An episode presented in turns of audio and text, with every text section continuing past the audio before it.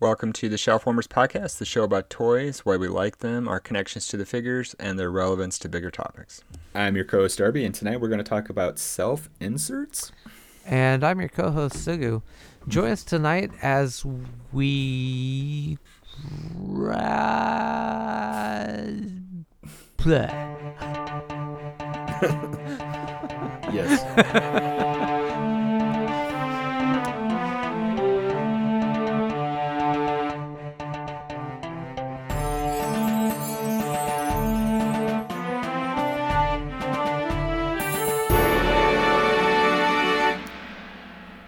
Before we begin, by way of introduction, I'm Darby Harn, a freelance writer and editor and an independent author. Publishers Weekly called my novel Ever the Hero an entertaining debut which uses superpowers as a metaphor to delve into class politics and an alternate America. You can find more information about me and my books at darbyharn.com. I'm also on Twitter at darbyharn. And I'm Sugu, your co host. I work in IT and education, and I'm also passionate about writing and story. You can find some of my travel writings on allaboutjapan.com, where I've written various articles about my life and perspectives in Japan. Tonight, we're going to talk about legacy characters. Darby, what is a legacy character? uh, well, it depends on who you ask, but you asked me. So, uh, legacy character is in comic books is a char- a, a relatively new character who inherits the established mantle of an existing character.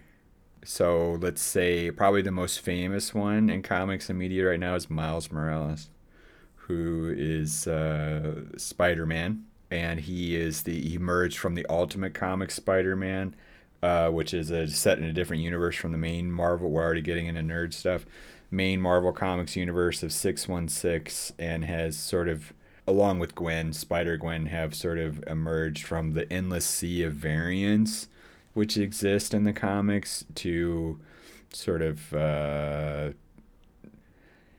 equal, let's say. They're kind of they're kind of up there with Peter now. So, okay, so then legacy characters are meant to take on the mantle are they allowed to be their own character or do they have to be clones of the original? Um sometimes they're delib some t- it depends.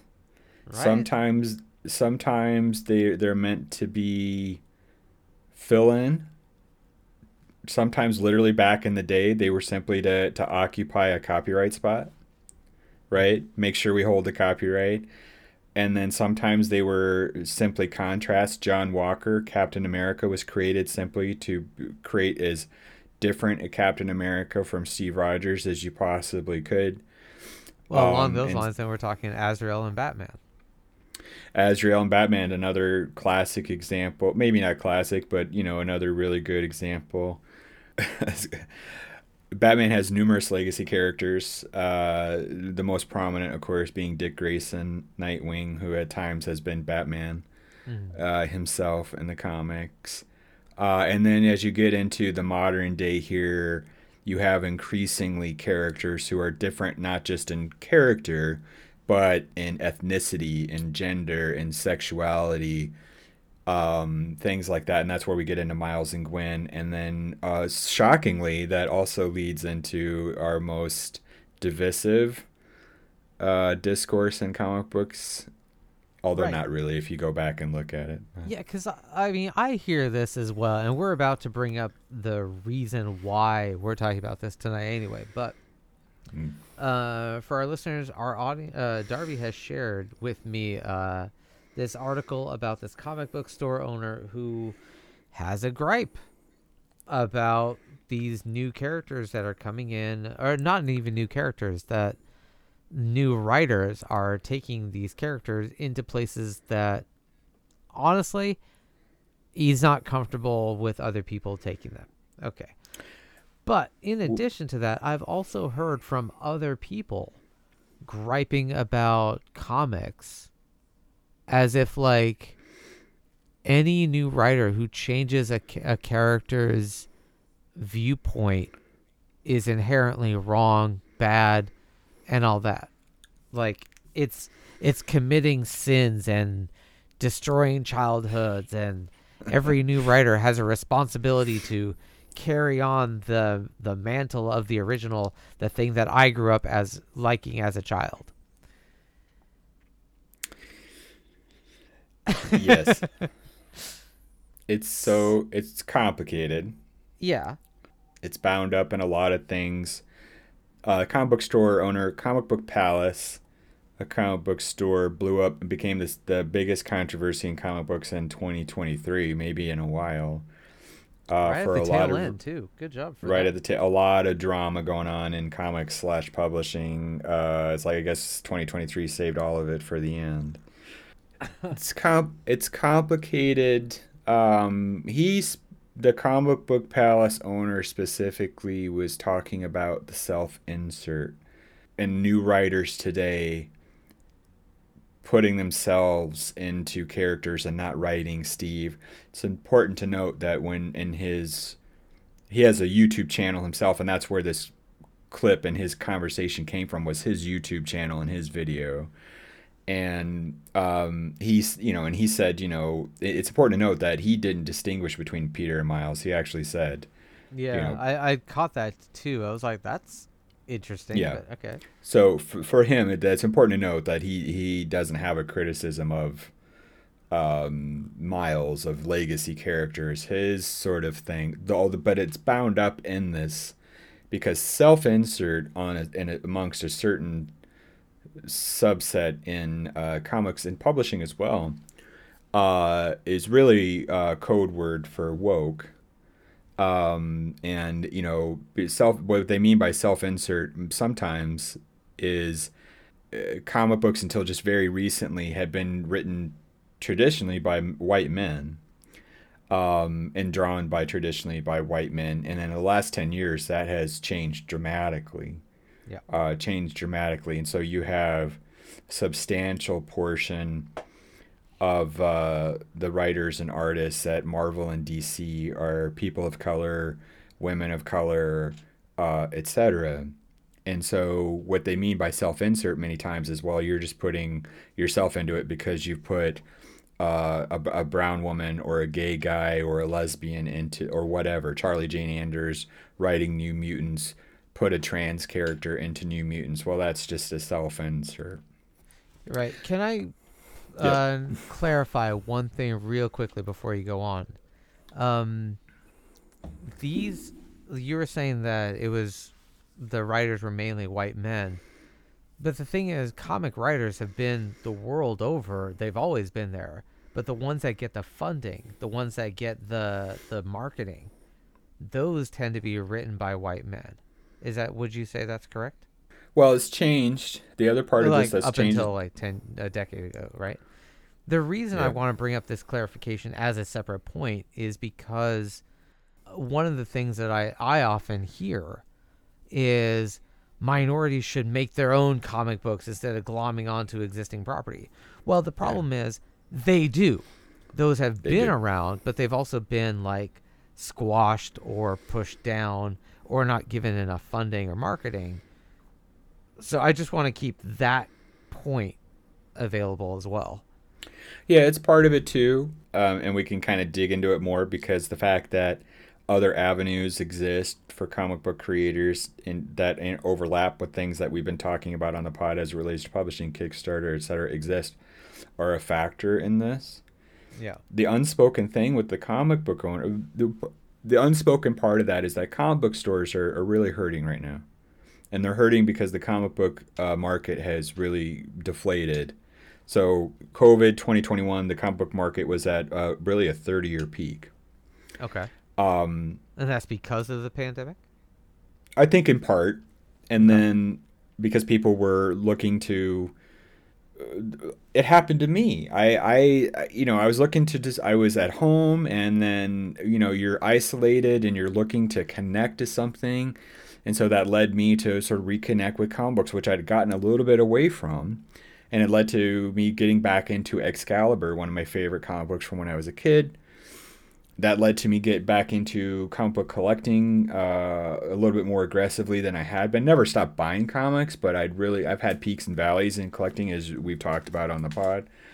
You know that leads to things like buying a copy of Star Wars 42 uh, the other day, or like a couple weeks ago Oh, now. yeah, right, at, right. Um, at uh, the comic book show. This is a great example of the, the state of the comic book market. This is a thousand dollar comic book. Mm-hmm. It was one of the, this is the first appearance of Boba Fett, 1980. Uh, this is not a super high grade copy, so but I got this comic book for forty dollars. So for comic book owners and comic book vendors who I know very well because I see them uh, at the shows and actually I exhibit with them alongside them at the shows. This is Yeah. sickening.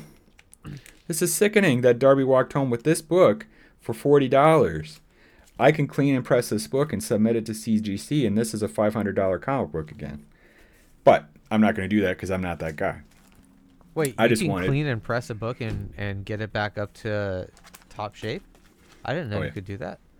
Oh yeah, yeah. Um, that's another episode maybe.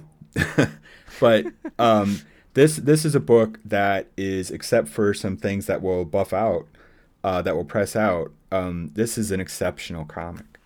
Anyway, that's not what we're talking about. But that sort of the fact that these guys are super invested, the vendors are super invested in books that they overpaid for in the last two years and are now worth half or less.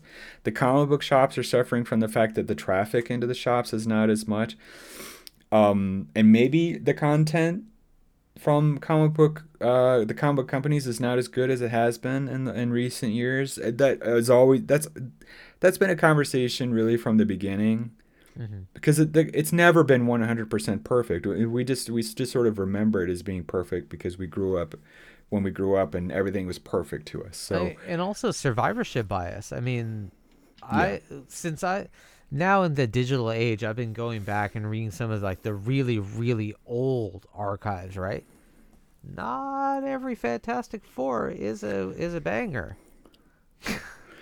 No, uh, we remember we remember all of this extremely fondly because some of it is all-time classic, some of it is foundational. A lot of it isn't. Yeah, Actually, most of it isn't. yeah.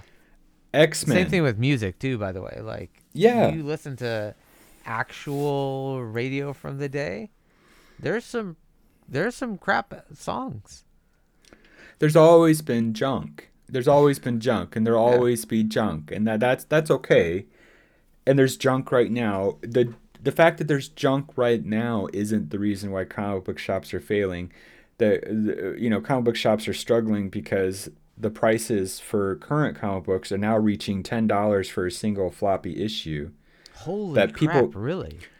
that people just don't want to pay. If you're going to spend ten dollars on something new, you're probably okay spending forty dollars on a comic book that's forty years old. I'm really okay with it. I would rather do that, frankly, myself personally. But I'm an old fuddy duddy, right?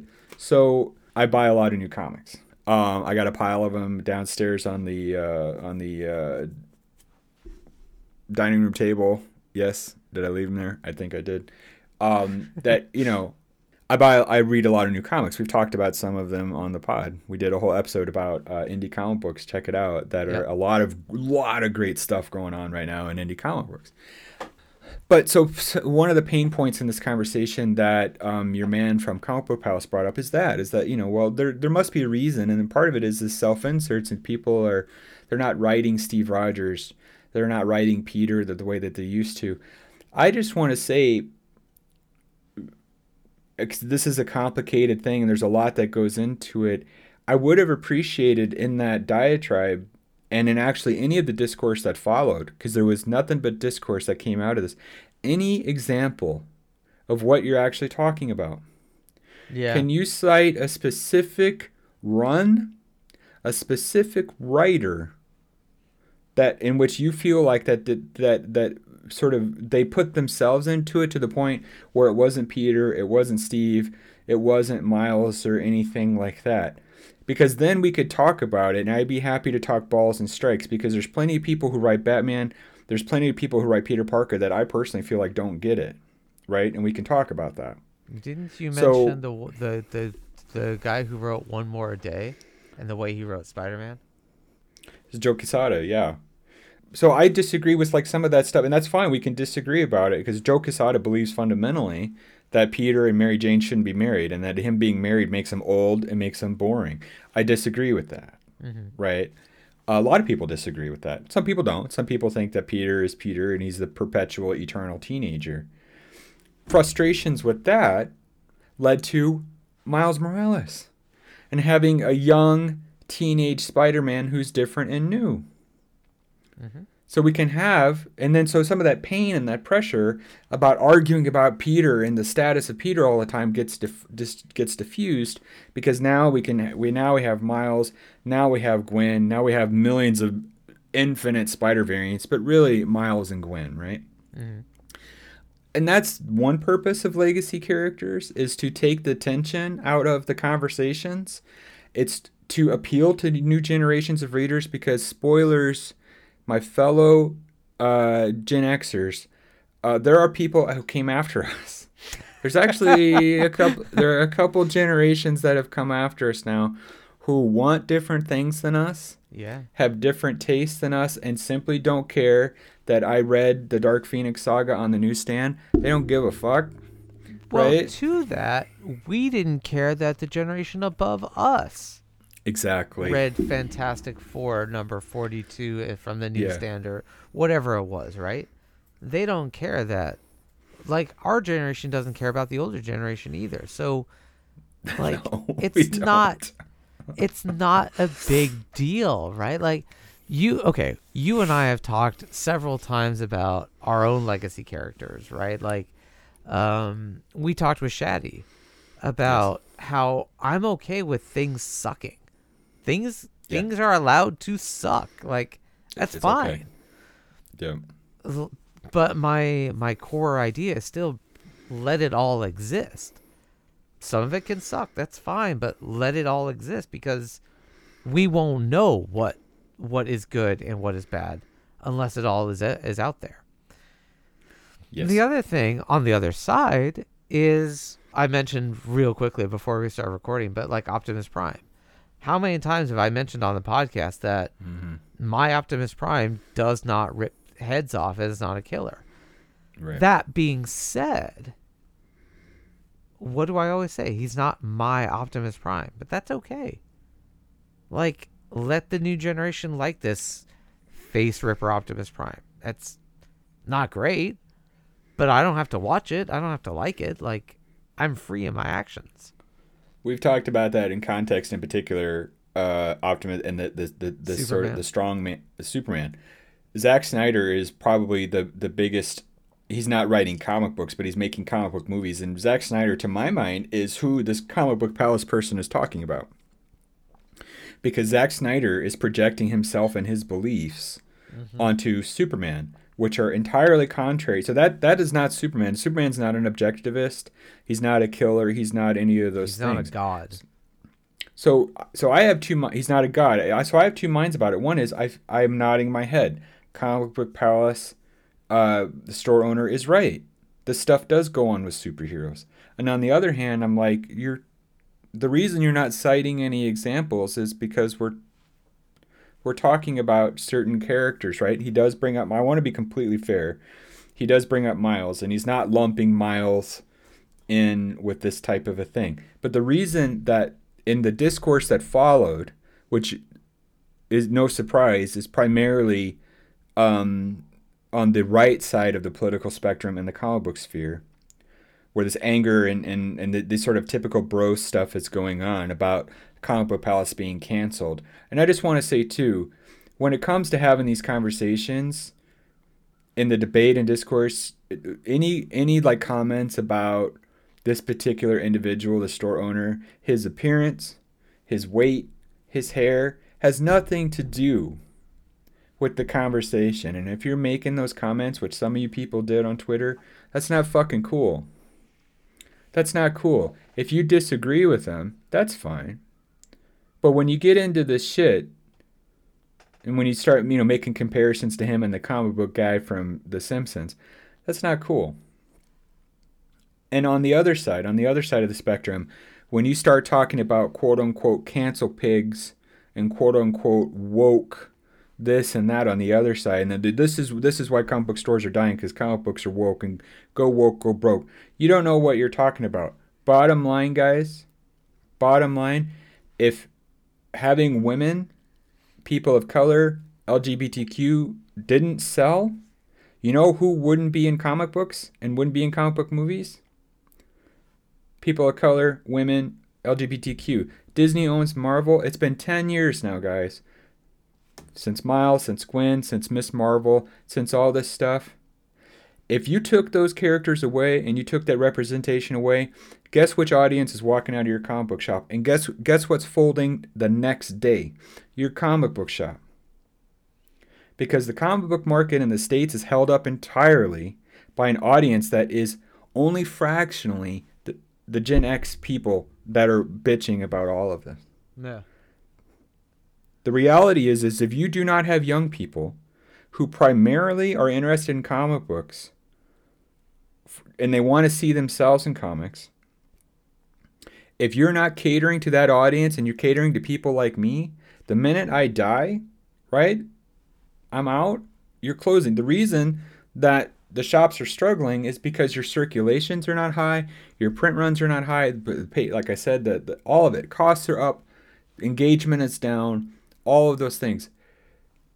I've said I'm I'm sort of there's a lot that goes into this, but manga in the United States is double the entire U.S. comic book market, Marvel, DC, Image. Mm-hmm. It's double. That's where young people primarily are the fact that Marvel and DC are not chasing those dollars and is focused more on people like me is stupefying. It's stupefying. yeah. Right. I want to. If I'm Marvel and DC and I'm comic book shops and I want to survive, I want those people to come into the shops, and that means that having books that represent different perspectives, which they mostly do these days. And but that and that's not the reason. Com- that's to me. That's the reason the comic book the the superhero genre in particular is thriving is because it's diverse. If it was just repeating, because we've had that, we've had create for me creative malfunction in Peter Parker for 30 years. We've talked about it. We've done episodes about it. Please check it out, Spider Man. Um, you've had periods uh, in the last 20 years where the X-Men are just very boring and, and, and spinning their tires. And this last few years has been very creatively rewarding and fulfilling and brave. So that's been very exciting. It's also been the gayest that X-Men has ever been. And X-Men's been gay from day one. But this shit is crazy. I have a real quick anecdote about it. Maybe I'll, I'll bring up, but that I, I did the, I did the selling books at the comic book show in Davenport, and I had a, a woman walked up to the table and she was wearing a, a purse and that she had made herself and she had Mystique like uh, sewn on it from X Men. And right away I was like, "Hey, did you just did you are you hip or did, did you just read X Men this past week?" So spoilers, uh, huge retcon, huge massive uh, thing with uh, an X Men that it was just uh, it just the other a couple weeks ago that uh, we've always known that Mystique is Kurt's mom, but there it was this question about who is his dad, and it was sort of established in a very bad comic in 2005 or so that his dad was uh, Azazel, who is the red sort of guy. People right, remember X Men First Class.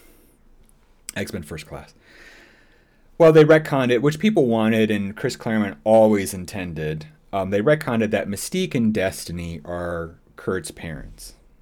Who's Destiny? who is Destiny?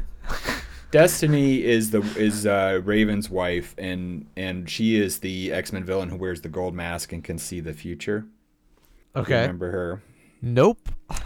so Mystique, Mystique and Destiny have been a thing for a very long time, and it was always Claremont's intention that they are Kurt's parents and Rogues by extension. And so finally, they got this into the comics after 40 some years of, uh, you know, talking about it. And we all talked about it and we all knew it. And anyway, long story short, uh, this per- this woman who's wearing the Mystique per, I thought she would be excited for this development. And she was angry.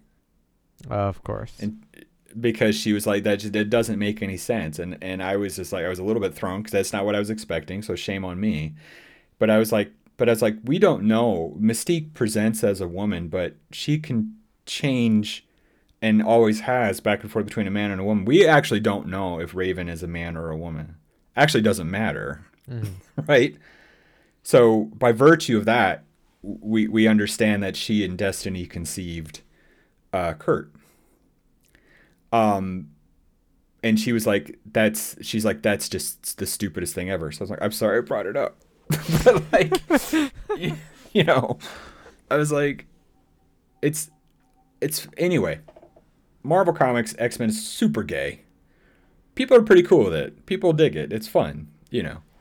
Um, it's not the reason comic book. It's actually a reason the comic books are doing okay because you brought in a lot of people in the last couple years with how gay X Men has got. Right?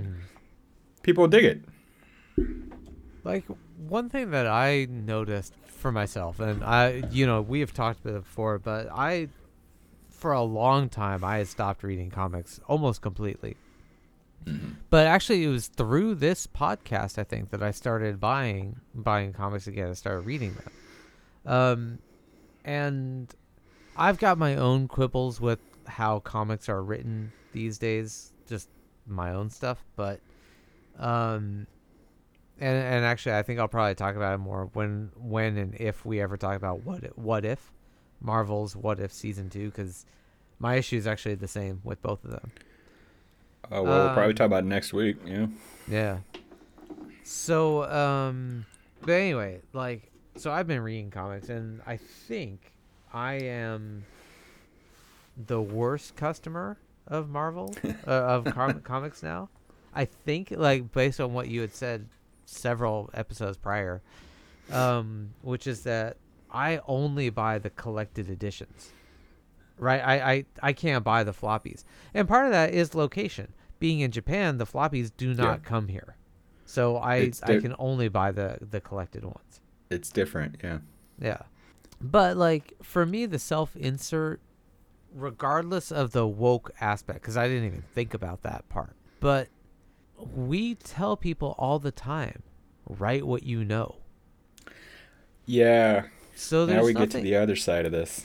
right? I don't have a problem necessarily with people self-inserting necessarily because write what you know, right? So they know themselves, right? But at the end of the day, to me, it always comes back to is it good writing?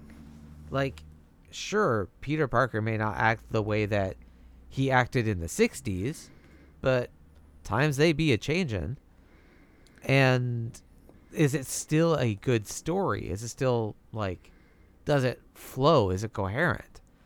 And for me, I'm finding that a lot of a lot of comics don't have a coherent story. Right. Like, can we talk about specific examples, like in this with this brand? Um, do we have things we're talking about? Because there's plenty of comics that are unsuccessful. You know, I'll read it and I'll be like, Yeah, right. that didn't Like- that didn't land for me. It has nothing to do with the writer putting themselves into it. as a writer. It's simply impossible that aspects of yourself will not go into the story. It's ludicrous to think that this is a phenomenon which is just recently developed. yeah, right. Exactly. These same people who their childhood and, and, and everything is the X Men and everything forget evidently Chris Claremont, who put so much of himself into X Men as to the point where he's the subject of of you know schol- of uh, scholar scholarly discourse. And there was just a book that was just came out that was written about the Claremont run, uh, but that has to do with dissecting the you know, in the same way that books have been written about Joyce and things like that because Claremont is that kind of a writer. And his faith, his sexuality question mark, not for me to speculate on, but Claremont invested as the all the great Alan Moore invested themselves into characters that have nothing have nothing to do with themselves and um but the thing that we associate with the great writers and remember is vision and point of view. So when you say, as the comic book palace guy did, just write Steve Rogers, just write to- Tony Stark, which is the equivalent of shut up and dribble. Right. It it's it's myopic and it completely and it completely is in contrast to what you understand to the great writers you were just talking about in this sentence previous. Yeah. The reason The Watchmen is The Watchmen is because of Alan Moore and his vision, his authorial voice and point of view. The reason that the X Men is the X Men is because of Chris Claremont. The reason that I'm a, such a big fan of Tom King right now, Supergirl Woman of Tomorrow books we've talked about, Mr. Miracle, is because of Tom King. He's a writer, he's an author. He has a voice, he has a vision, he has a point of view. I like it. It it speaks to me. Right? It's not just another comic book. I know what those comic books are. Those are those guys just show up and they turn in their 22 pages and they get their paycheck and they move on. You've had that since day 1. Mm-hmm. That's fine. That's that's that's how it is. And 90% of everything, books, comics, movies is that. Which, and then 10% of it is the, the people we remember. And the reason we hold on to them, William Shakespeare, is because Shakespeare is Shakespeare. Let's get let's get real. Yeah, I mean, when you like, we've mentioned this before as well about the idea of um, these characters are so corporate managed that you'll never see, like Steve Rogers, you'll never see him break the Disney Marvel mold Never. of of him. He'll never, for example, Steve Rogers will never kick a puppy because Or or if he does, it was John Walker. It was John Walker in disguise, right? right? So for me that's my issue is these characters which are so paramount to so many people's lives they are so corporate managed and sanitized that their stories are quite limited in what you can do. Which is why these characters, these legacy characters, one reason, major reason why they exist. right is to give that freedom. And so for me i'm all about it. And if anyone does want to self-insert i have no problem with it. It may not be my cup of tea but i'm okay with things sucking One of the things that I'm interested in is you have you you have the variant thing in the multiverse within the MCU and Marvel Comics these days, but really it is the the, the double. And so I'm fascinated by this idea. I always have been. And one way it, it used to appear in comic books was, you know, the the, the, the evil version, the mirror universe Spock, Spock with the Right. goatee. Goatee means you're a bad person.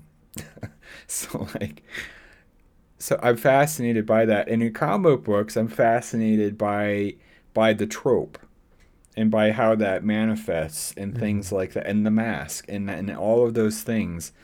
And it has a specific function in comics, in the superhero genre in particular.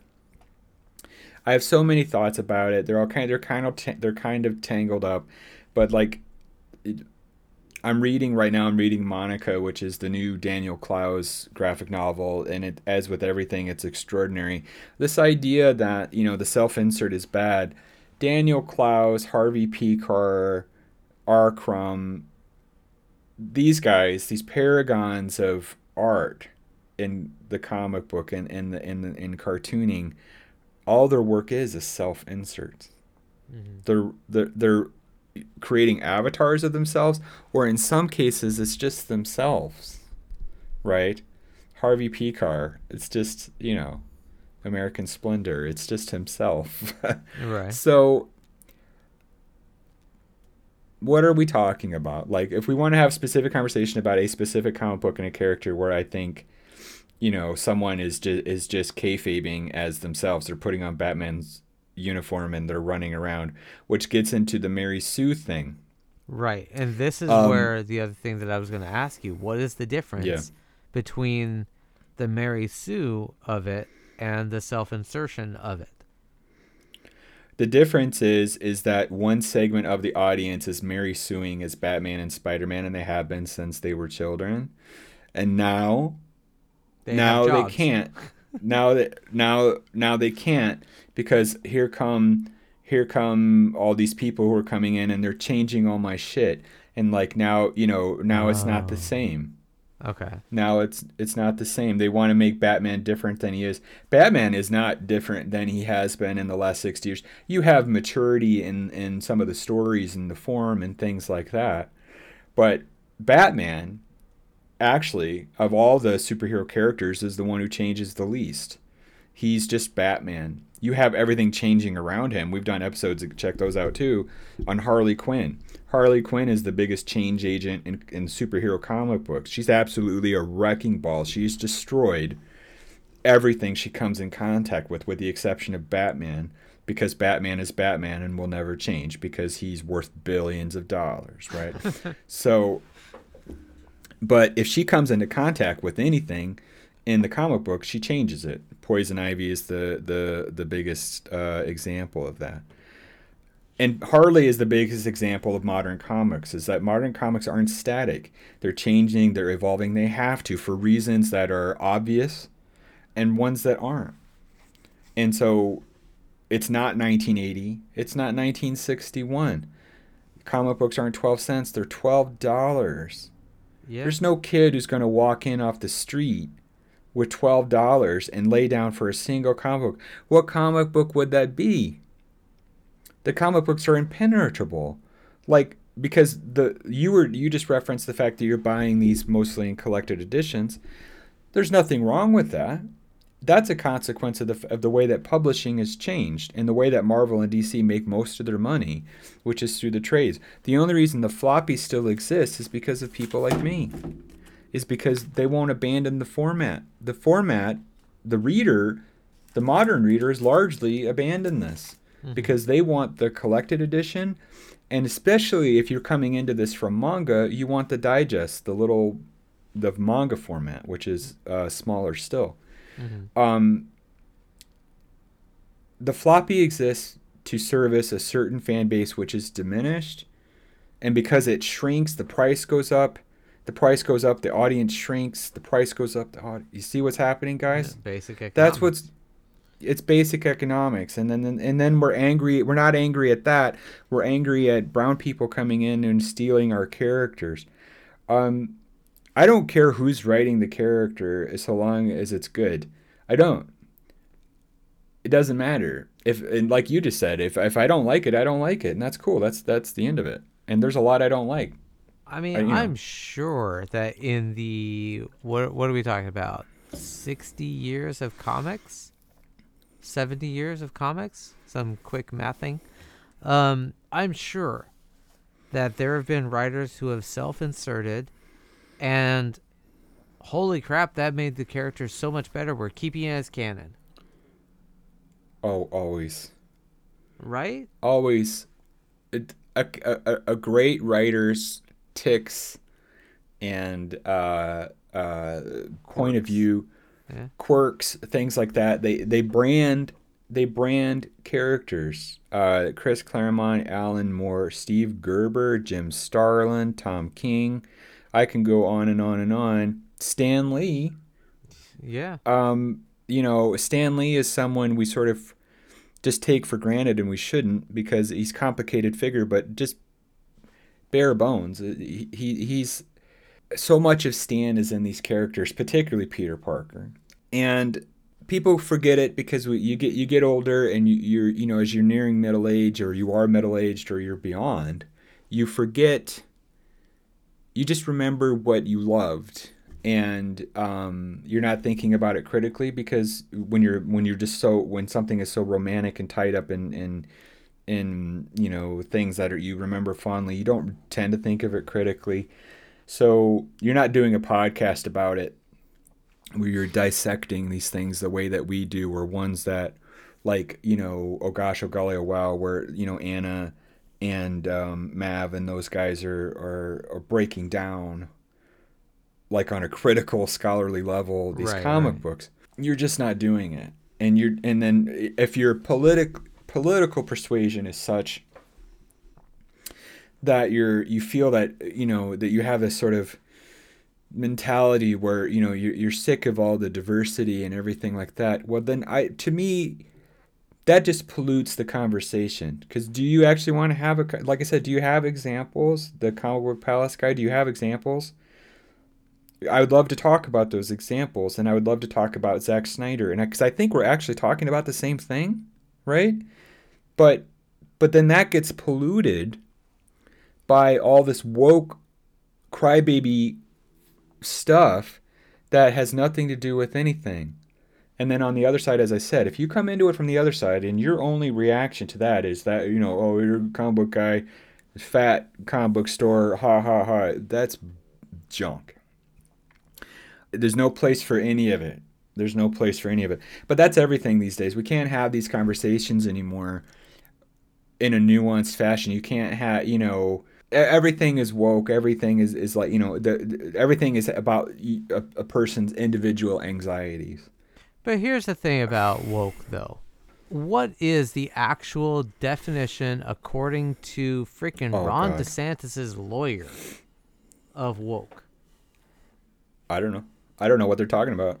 The legal all they say woke, woke, woke, woke. according to Ron DeSantis's lawyer in court under under oath, the legal definition is an awareness of the systems and how they promote uh, discrimination and how they promote uh, systemic oppression. That's it. That's it.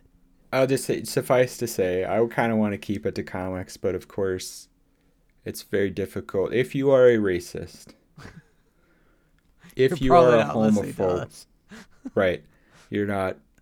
If you're a homophobe, if you're a transphobe, if you hate democracy and you resent free speech, you probably are triggered by a lot. And so if you choose to then invest your time and energy into something like comic books, in this battle in comic books, I, I don't know. I don't know what to tell you. Um, comic books have always been a laboratory for progression in society. They've always Right. been reflective of, of the moment. Um, they always will be so long as they exist because in America, art is art. And so if it's good art or bad art, it's it's always art. And so good art tends to tip over to lean this way into progressivism on some level, in some way, whether that's the form or the content within the form. And sometimes the great ones both, right? And this all, all the great comics that we talk about, we stop at every single stoplight in every one of these conversations on the same three or four comic books. And what they all have in common is they have in common they they progress the form, they progress the content and the things in it, whether that was a political discourse, had some, you know, advanced something to do with a character, diversity increasingly these days, or subject matter. You know, are we talking about things like in the 1970s where comics tried and failed to comment on feminism and racism and civil rights and things like that? We think now of them as so clumsy, but were so important because they tried. They flailed, Sure. but they tried. Black Panther, Dr- Luke Cage. Black Panther, Black Panther today, and they did, they did. We forget. Or People like, oh, you know, but but this conversation I said earlier, this this stuff has always been going on. Black Panther was in the day they they used different terminology, but people were furious to the point where Stan wrote one of his most famous soapboxes. He wrote a soapbox in every uh, every month in Marvel Comics, and he's like, if you don't like it, don't buy it. yeah, It's 1968. pretty straightforward, right? Pretty straightforward. Imagine we're like today, you know, all these, you know, go woke, go these, all these guys on YouTube are screaming, go woke, go broke, and Stan. They said the same thing to Stan Lee back when that was real, really, really fraught, and he was like, go pound sand. That was 50 years ago. He's Marvel Comics is fine. They're fine. Black Panther, fifth highest grossing movie of all time. Go woke, go broke. Yeah. No, the problem the problem isn't characters that are of color, that are gay, that are whatever, that they're people of color are writing them or anything like that. That's not the problem. That's never been the problem. Stan Lee, Stanley Lieber Jewish American guy, created your childhood. Jack Kirby, Jewish American guy, created your childhood. Jerry Siegel, Joe Shuster, Jewish American guys, created your childhood. Get real, guys. Anyway, that's my soapbox. But it's not the it's not the problem. It's never been the problem. The the, the you know the if these these sort of issues and, and concerns that people have is is you know you have a you have a generation the generation X which is which is aging and a little bit aging out of some of these things and then we're holding on we, we're living in a political moment where everything is uh, screaming and, and setting things on fire and then you have an industry which its economic model is in distress because of uh, the like i said printing costs, shrieking audience, printing costs. But well, that was diffused also into Kickstarter and things we mentioned earlier. Yeah, and I was gonna say like with the internet age as well, it's much easier to distribute digital comics. Uh, for one, and two, comics were always I, I'm not gonna say supposed to be, but comics were always cheap.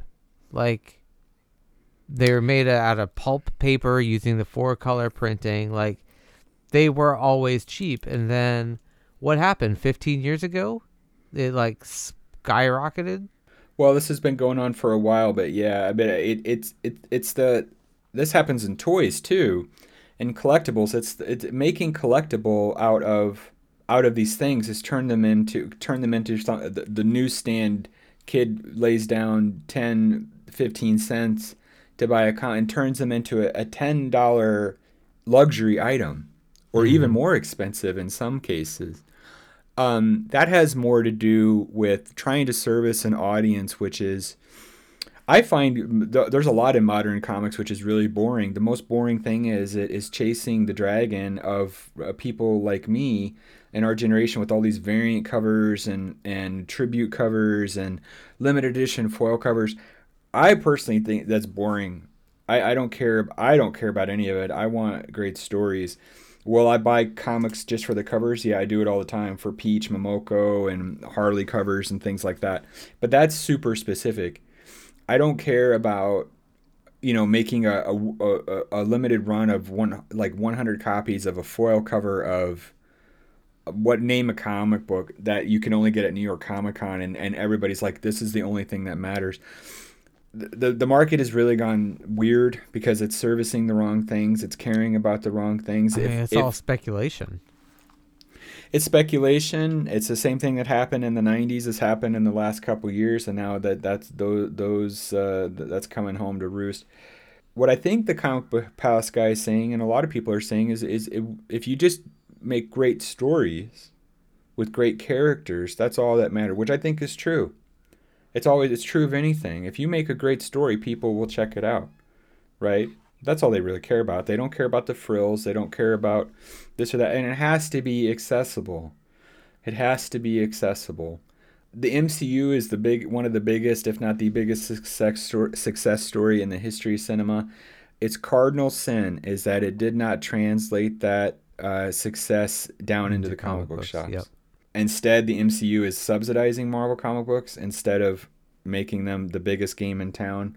When when they when it's all said and done and they look back on that, they're they're they're gonna regret that because the comic books are the pipeline into the MCU, not the other way. And not you know like you've got to you've got to create this thing that all these old guys are belly aching about. Is like all these new people come into it.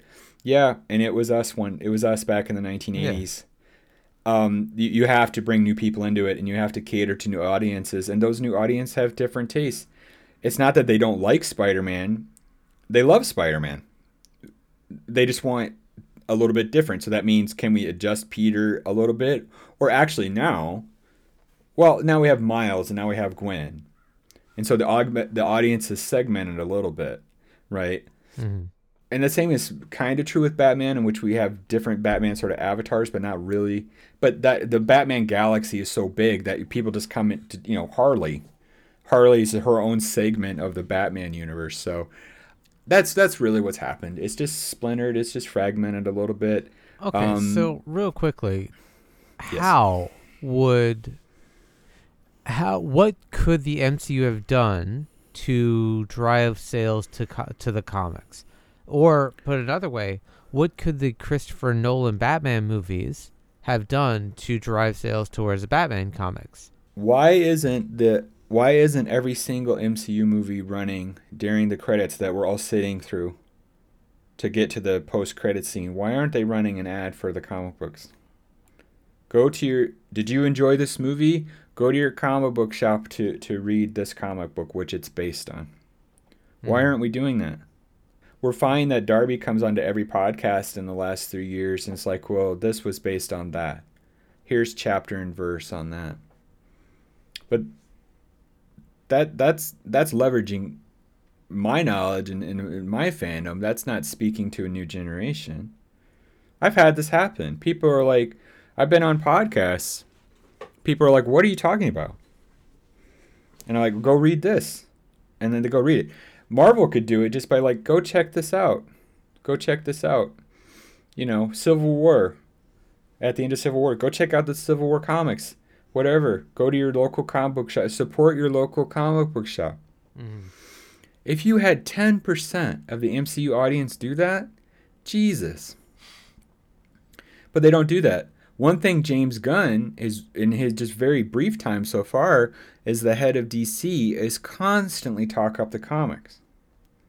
Constantly. Check this out. Check out these comics. You don't get a ton of that from Marvel, which clearly loves the comic. Kevin Feige, obviously, comic book nerd extraordinaire but they don't really talk about them.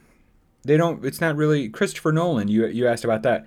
Talked constantly about Batman Year One, Dark Knight Returns during that period there. He was making the trilogy, but didn't feature right. Like I said, if he had run an ad at, at the end of that, or DC just run an ad, uh, you have to sit through 20 minutes of ads these days to get to the fucking movie.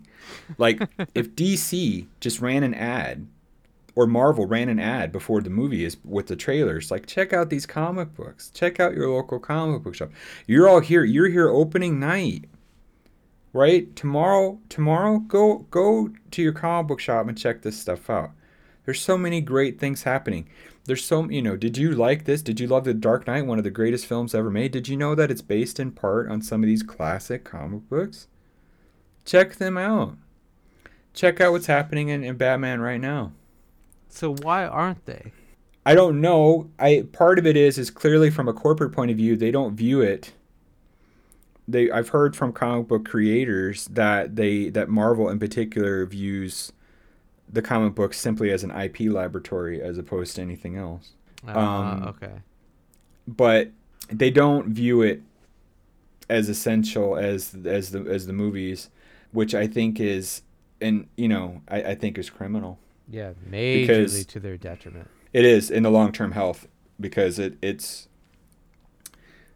the folks the, the MCU like I said is gigantic. That audience global audience is gigantic. And if you drove them to comics you would be you know you would be sitting pretty they just haven't done it. And um it's it it it, it it's weird.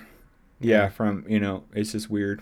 Well, like one thing that I was noticing, I was in the uh, the bookstore the other day actually, and one thing that I've noticed over the past couple years or so is that the comic section is getting smaller and smaller.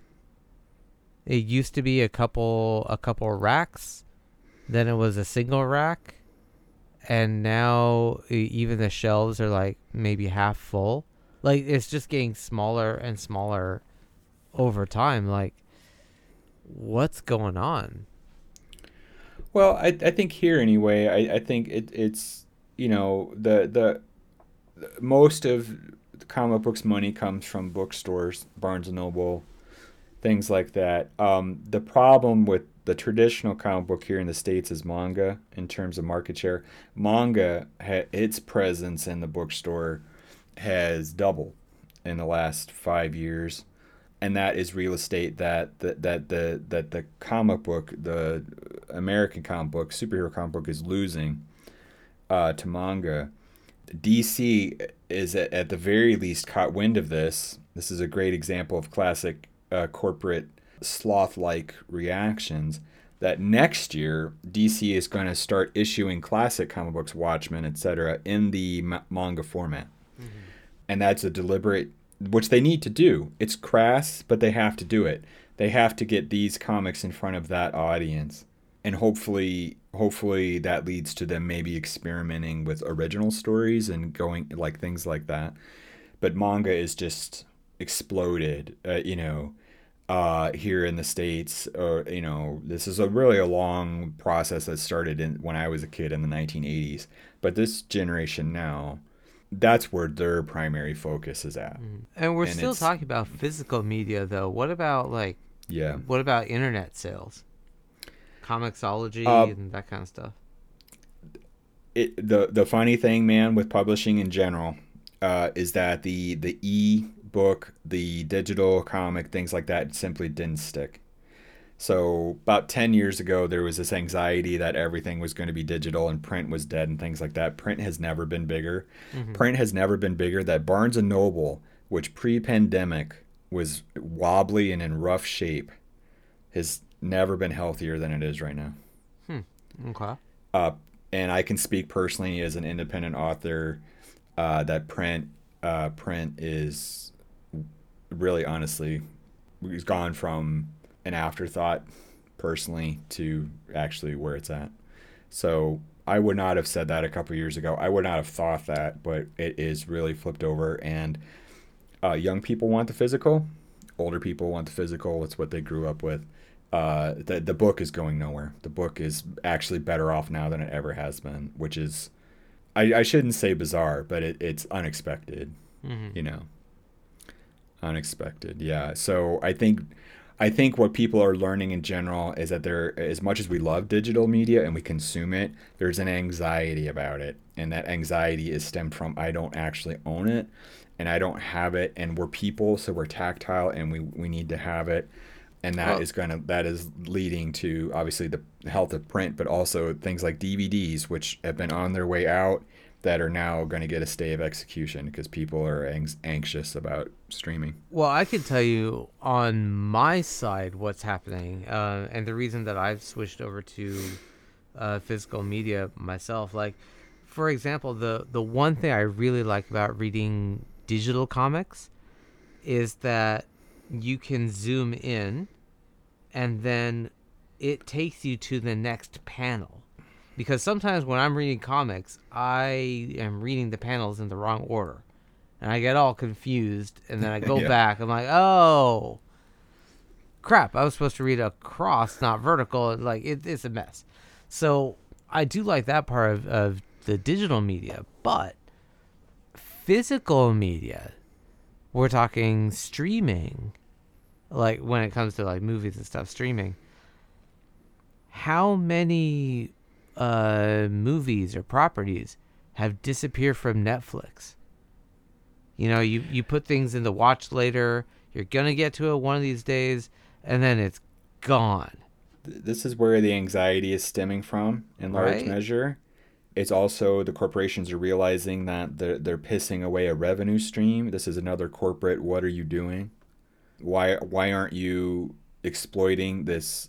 You know, instead of making money once from streaming, why aren't we focusing everything on getting people to double and triple dip? So we've done that for 40 years, but now we don't want to. What? Um, so you have that. So you have, and then Best Buy announced their a couple months ago that they were no gonna, no longer going to carry DVDs. Oh, really? Best Buy, and that led to this immediate sort of like re- people realized that how dire this was, and people want physical media. Yeah. The DVD will stay, the Blu-ray will stay around. People want it. The corporations one want to exploit your wallet, and two, you just want it. You want to be able to go to the movie theater and watch Godzilla minus one, and then be able when that comes out to buy and watch it in your home and not streaming and not on streaming because if it's on streaming i'm here to tell you guys you will forget it yeah you will forget it's there. You'll get bored. You'll get overwhelmed by 30,000 other choices. And if your significant other has any sort of form of ADHD at all, you will never watch that movie. unless There's- you can physically pick it up off yourself and put it in the DVD player. Well, along those lines, that's that's another thing too, right? Like when you have people coming over to visit, looking at your wall of collection is in, is inviting. People want to look at like the entire wall and what you what you bought, what you collect. On the other hand, people do not want to look at another screen and scroll through thumbnails of what you have. You will waste that hour and a half, two hours that you were gonna watch watching a movie in fucking infinite scrolling. Yep. Infinite scrolling. It- It's a fucking nightmare. It's a nightmare. Nobody wants to do it, and they certainly don't want to do it when everything every everything's a streamer and everything's a platform and blah blah blah. And actually, people there, there's a real here in the states anyway. I can't speak to the rest of it. There's a there's there's a tide shift here, and where people like okay, we did streaming. That was COVID. We were sitting at home, and now I, I'm you know, and uh, plus I just want my shit. So that's turning back the other way, which it has with uh, books and with uh, music vinyl. That's I think to be expected. So I think you're going to see a, a sea change there. And uh, with the comic book though, um, I, I think the floppy is in danger. The single issue is in danger uh, for a lot of reasons. Um, comic books aren't going anywhere, but the the economic model behind the the floppy is in danger. But with Kickstarter, with ebooks, um, with digital, I should say, the floppy I think will, will sustain and will, will continue because it's a format that people want, and plus Kickstarter will allow you to do whatever formats, and there's a, a lot of things on printing that I won't bore people with. The technical details that will allow f- floppies to be just fine in that model. And then also the diversification that that the that that allows allows diverse creators and things like that. That also allows the people who are angry with the self inserts and the wokeness to make their own comics which they are there's a lot of, those guys are making their own comics and that's kind of where i'm at my thing is if you don't like the comics if you can't stand comics then write your own make your own and i get it not everybody could do it i, I can't draw if i could draw i've said before i think uh, all this stuff would just be comic books Yeah. For But me, that's if- kind of my biggest criticism about Comic Palace or whatever that guy's shop is, is that he is telling writers not to write. Like, he has a lot of opinions about what writers should or should not be doing, but dude, you sell comic books. Put up or shut up. Put up your own comic. Like, you're you're criticizing self inserts. Well, okay. You write a Steve Rogers story. Put that out there. if you're so inclined, um, do that. Uh, maybe you're not. That's fine too. Um, I think as if I'm Marvel and DC and the comic book companies, I probably care about about what retailers are saying and thinking. I probably care about that. Mhm. You should care about it. Um, If it's an informed opinion. if it's an informed opinion, and, I, and this guy's owned his shop for over 30 years, and I'm gonna I'm gonna assume that he knows what he's talking about when it comes to running his business. When it comes to things like self inserts and characters and things like that, that's where I want to have a conversation with them and have that conversation. The, the the brought up the things I brought up just a little bit ago with authorial voice and perspective and things like that, and the fact that you know what are we actually talking about? Because Watchmen, this book that we hold up as gospel, it simply doesn't exist if not for Alan Moore. Um, and you know the reason we love that book is because that's his perspective on a spe- very specific thing, and the fact that there are a lot of imitators to Watchmen but no successors is because of Alan Moore. Right. But I would want to have that conversation. It wouldn't be antagonistic. It it wouldn't be fire, brimstone, things like that. Like that's you know, if I was in the comic book shop, if I was in if I was a customer in his comic book shop and he said that, I would want to have the conversation we're having right now. And for me, it would just be having a conversation, like what exactly are you're talking about. And then I bet you he would trot out an example. He'd be like this particular book, and I would be able to say yay or nay. You know, Unless it and we could have that con- he's actually, you know, being racist. Right, which I don't think because he cites specifically Miles, um, you know, in in his comments. Um, but I like having these conversations. I had I do have these conversations in the comic book shop, you know, and talking about you know, and like one of the things I've been talking about. I know we're getting long, so maybe final thought. I know you want to talk about Princess Weekes too, so we haven't talked about that video yeah. um, um one of the, you know i'm i mentioned earlier a little bit ago x-men this revival in x-men the last few years has been great the last year or so is not the it's really kind of lost its focus and, and the joy has gone out of it for me personally i don't know what's happening in x-men right now other than mystique and destiny had a baby or they had kurt 50 years ago right it so I, I'm disappointed in that. But that's a conversation about sort of right now the the quality and the focus. Mhm. Nothing to do with wokeism.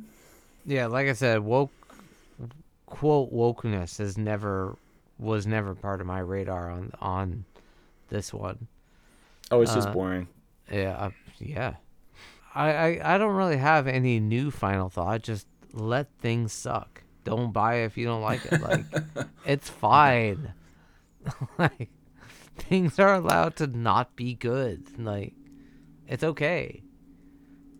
The world will move on. I promise. Yeah, eh, you know, if you're a comic book shop owner and your bottom line depends on things not sucking, I, I get that anxiety. I really do. I'm not a person who wants to see local comic book shops disappear. That's the last thing I want. Yeah, but there's a Um, way to like allow things to suck and still make business off it or promote it. There always has been because my God, dude, things have always sucked. exactly. So we will get through this. So yeah, I mean, you know, but like I said, most of comic book history, along with you know, like everything else, is just a bunch of suck. And it's the great things we remember and love and treasure, and that we're kind of wanting for right now. But guys, guess what? Final thought for me, for real. Um, we're never gonna get another Watchmen. We're never gonna get another Claremont run. I don't even care. I don't even want it. I got it. I don't want it. I don't need it. I got mine. I'm good. Well, I did hear that the Watchmen Netflix TV show is really good. Oh, the HBO. Oh, is it HBO? Yeah, and it's It is fantastic. right, and it's not the comic book. It is completely different from the comic. It's completely different. It it's sort of a sequel to the comic book, but it's it's it's fantastic. Absolutely, people check that out. I, I think it's a really good example of taking something you love and putting your personal stamp on it. Right. That'll do it for today, folks. Thanks again for joining us. Once again, I'm Darby Harn, and you can find more information about me and my books at my website, darbyharn.com. I'm also on Twitter at Darby Harn. Sugu, how can they find out more about us and the podcast? You can follow us on Apple Podcasts, Spotify, or wherever you get your podcasts. You can reach us at our email address, shelfwarmers at gmail.com. Send us feedback about the show, your thoughts, opinions, recommendations, and insights on our perspectives. We're always happy to hear from you, our audience, and we'd love to share your opinions on our next show. Again, that's shelfwarmers at gmail.com. And if email isn't your thing, we're also on Twitter. You can reach us at shelfwarmers. Give us a holler. We have new episodes every Friday. As always, remember to stay safe, wash your hands, practice social distancing, and get vaccinated when you can. Stick around to listen to a free clip of more content from us. Subscribe today, and you can hear the rest of the following and more. Bye bye.